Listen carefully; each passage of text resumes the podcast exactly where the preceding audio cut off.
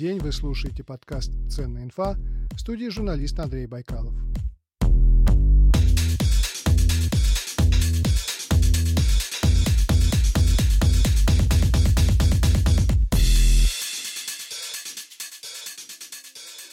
После перерыва, вызванного COVID-19, я возвращаюсь к работе над подкастом, надеюсь, больше пропадать не буду.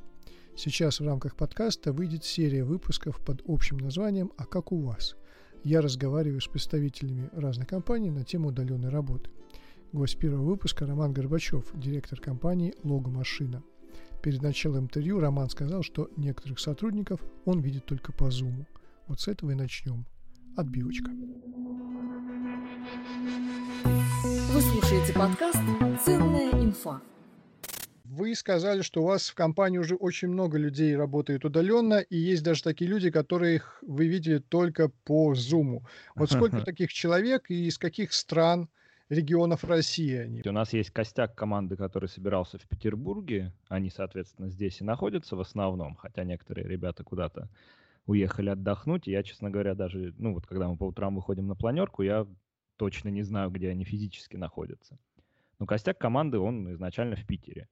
Потом мы, когда перешли на удаленку, мы стали э, а, еще более активно, чем раньше, подключать э, людей из регионов, из э, каких-то э, других мест. Э, по странам, насколько я помню, чтобы вас сейчас не обмануть, но, по-моему, по другим странам у нас только Финляндия, если я не путаю. А остальные все э, в России, но просто в других городах. Угу. Хорошо. Ну вот смотрите, значит, э, вы допустим, вот э, если взять какую-то реальную ситуацию, вот сейчас ищете кого-то, или, может быть, в ближайшие, э, в прошедшую неделю-две кого-то нашли и начали вводить в бизнес-процессы компании. Вот какой человек, что это был за человек, какая специальность и как вы начинали э, его вводить в компанию? Ну, э, вот прямо сейчас, если говорить, у нас завтра выходит девочка-стажер на дизайнера. У нас дизайнер постоянная такая, ну, горячая вакансия, потому что мы дизайн-студия. Понятно, для нас самая такая линейная позиция. А, вот. Может быть, скажу немножко крамольную мысль, но какого-то вот такого прям анбординга, где ты получаешь там welcome day какой-то, инструкцию и всего прочего у нас нет. Э, я раньше этим увлекался, но Сейчас я эту историю совсем подотпустил, то есть а, арт-директор полностью забирает себе человека и с ним работает. А, почему так? Потому что сейчас у нас вот на рынке дизайна именно сложилась ситуация, что это стал рынок работодателя, если вы понимаете, да, то есть а, вот, чтобы было понятно, на вот эту последнюю вакансию дизайнера у нас откликнулось 1200 человек, если я не ошибаюсь. Это опять-таки связано с тем, что Трудно даже да. себе представить. Это очень много, это невероятно много, причем как бы, ну, все ребята уже с портфолио, то есть это настоящие дизайнеры, можно их брать и на стажеров, и, и даже просто на линейную позицию. Вот, и, соответственно, тут мы как бы больше уже не привлекаем в плане того, как бывает какой-нибудь талантливый программист, да, его привлек, его надо там а, очаровать, дать ему самые лучшие условия, да, здесь у нас немножко обратная задача, здесь у нас больше задача отсеять. То есть кому не нравится, некомфортно, не нравится там идеология компании, в принципе он ничего о компании не знает, те у нас как бы, соответственно, и не задерживаются. То есть у нас получается такой немножко анти-анбординг в этом плане. Любопытно. А вы сказали Welcome Day, и вы им раньше увлекались. А что это вообще такое? Ну, Welcome Day это такой типа а, первый день, когда ты не работаешь, ты на самом деле, тебя просто HR, у нас был HR, вводит по отделам, показывает, рассказывает про всех. Ну, то есть такой э, очень лайтовый день, чтобы человека не грузить, не стрессовать. А сейчас у нас, соответственно, другая ситуация. То есть человек попадает и сразу э, в работу. Ему даются какие-то простейшие задания, но с первого дня к нему относятся как к полноценному сотруднику. То есть нету какого-то такого плавного погружения. Я правильно понимаю, что новый сотрудник может довольно долгое время не знать о существовании других сотрудников. То есть, то есть есть у него непосредственный руководитель, он с ним работает, получает от него задания, отчитывается перед ним, а другие отделы, ну, если позовут на какую-то встречу в Слаке, ну что ж, пойдет встретиться с ними. Нет, не так? Ну, э, с одной стороны так. Э, тут скорее у нас все равно есть утренняя планерка, где большая часть людей присутствует каждый день. То есть у нас, с одной стороны, компания достаточно открытая, мы там называем э, и какие-то финансовые показатели, и каждый называет, над чем он работает, но, с другой стороны, я думаю, что большинство не знает в деталях, что делают действительно другие там коллеги, другие отделы. То есть как бы э, все знают о существовании друг друга, но действительно там нету такого, что все детально понимают, кто чем занимается, если они ну, не пересекаются напрямую. Угу. Так а сколько, сколько по времени вы уже нанимаете удаленных работников? Вот а... прям с момента начала, а, а, начала основания компании или если взять вот этот год, 2020, условно говоря, допустим, с марта? Ну, вот смотрите, а, с начала основания компании мы набирали в основном а, такую удаленную всякую подстраховку. То есть либо человек с какими-то э, знаниями или навыками, которые, ну, то, что называется on-demand, да, какой-нибудь иллюстратор, который иногда нужен, или uh-huh. какой-нибудь там UX-проектировщик, да, мы э, с ним работали удаленно, чаще всего сдельно, иногда на постоянной зарплате. Вот. И с марта, соответственно, мы все перешли на удаленку, и тут я могу прям такой, не знаю, лайфхак рассказать, да, инсайт, не знаю, как это сейчас называется. Делитесь, да. Да. А, с тех пор, как мы перестали этих людей называть фрилансерами, удаленщиками, сдельщиками, а, как только мы все стали, как бы, по сути, удаленщиками, а, пропал вот этот барьер, что, условно, наш удаленный работник может что-то не сделать, может что-то там забить, опоздать, перепутать. То есть как только мы все стали, по сути, удаленщиками, вот эта грань стерлась, и мы к любому удаленному работнику начали относиться так же, ну, как к любому другому работнику, особенно если он именно постоянный, постоянно получает зарплату. И, э, ну, вот пропало это отношение, что есть какой-то костяк, а есть какие-то люди, которые там сидят в других городах и что-то делают. И я даже сам не заметил, как это произошло, просто вот все стали вдруг удаленщиками. Вы слушаете подкаст «Ценная инфа». По традиции немного рекламы. Компании Onyx удалось сделать недорогую читалку с очень качественным HD-экраном последнего поколения и Ink Carta Plus. Модель называется Onyx Book CZ4. Бюджетный вариант с минимумом функций, но даже в ней есть регулировка цветовой температуры. Вы можете настроить теплый домашний свет для вечернего чтения или более холодный для дневного – Особенно рекомендую читалку мамам и папам школьников. Все книги по школьной программе можно загрузить в Onyxbook CZ4. Читать надо нынешним школьникам много, планшет для этого не подходит, глаза не железные. Читалки – идеальный вариант. А теперь возвращаемся к беседе с Романом Горбачевым, директором компании «Логомашина».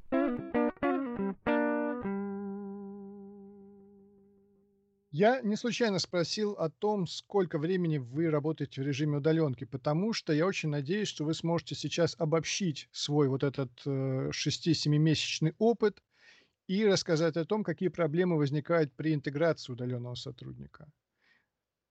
Ага, ну вот смотрите, э, очень вот прям супер важный момент, э, именно, наверное, если бы мы не перешли на удаленку, а просто начали вдруг в какой-то момент к нашему текущему составу привлекать удаленщиков, была бы вот эта проблема именно такой вот сегрегации по принципу, да, ты в офисе или не в офисе. Тут из-за того, что мы перешли на удаленку, а, каких-то вот прям серьезных проблем, мне кажется, нам удалось избежать. Вот так по моим, как бы, по моему впечатлению. Потому что показатели у нас а, ключевые не испортились, то есть нет такого, что люди там перестали работать, начали косячить или там ну, условно говоря, там забивать стали. Те, за кого я больше всего переживал, это менеджеры, которые постоянно разговаривают, да, им могут окружающие люди мешать. Никаких проблем тоже не возникло, на удивление. То есть я от именно перехода на удаленку, ну вот по своим, опять-таки, ощущениям, впечатлениям, получил только плюсы. То есть каких-то угу. серьезных прям проблем я не ощутил. А кто у вас вообще вот удаленщиками работает? Значит, дизайнеры все не удаленки, менеджеры по продажам тоже все на удаленке? А, да, то есть получается у нас удаленно полностью бухгалтерия, юристы, а, менеджеры по продажам, менеджеры по ведению клиентов, а, дизайнеры, ну и там руководители среднего звена тоже. Ну, по сути, вот все, вся команда вот так вот сейчас в удаленном режиме.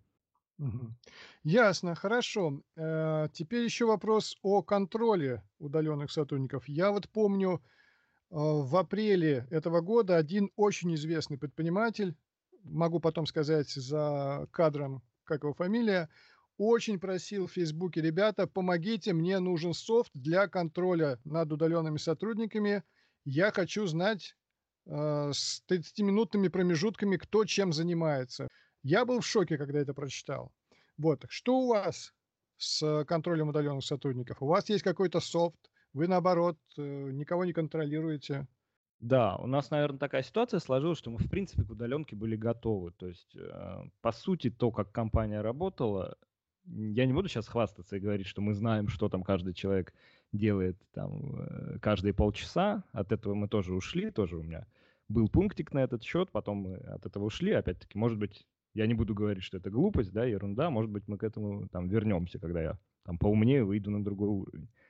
Вот. Но сейчас а, мы контролируем точно результаты и а, опять-таки, вот э, в рамках своей деятельности те же там дизайнеры, они э, вольны делать, как они хотят. То есть хотят они там работать ночью, пускай работают ночью. Хотят там в каком-то своем там темпе, режиме, все равно, если есть хороший результат. То есть если довольны клиенты, если выполняются сроки, если качество надлежащего уровня, да, наше внутреннее, то почему нет? А, а, контролируем только вот такие контрольные точки крупные, да, то есть, что там клиент сказал, что ему не понравилось, да, угу. надо разбираться. Или арт-директор сказал, что ну, дизайнеры выдают там плохое качество. Вот, поэтому э, такого контроля, что у меня там какой-то тайм-трекер, э, его нет. Есть, понятно, всякие асаны, есть там AMA CRM, все, что контролирует сроки, контролирует исполнение.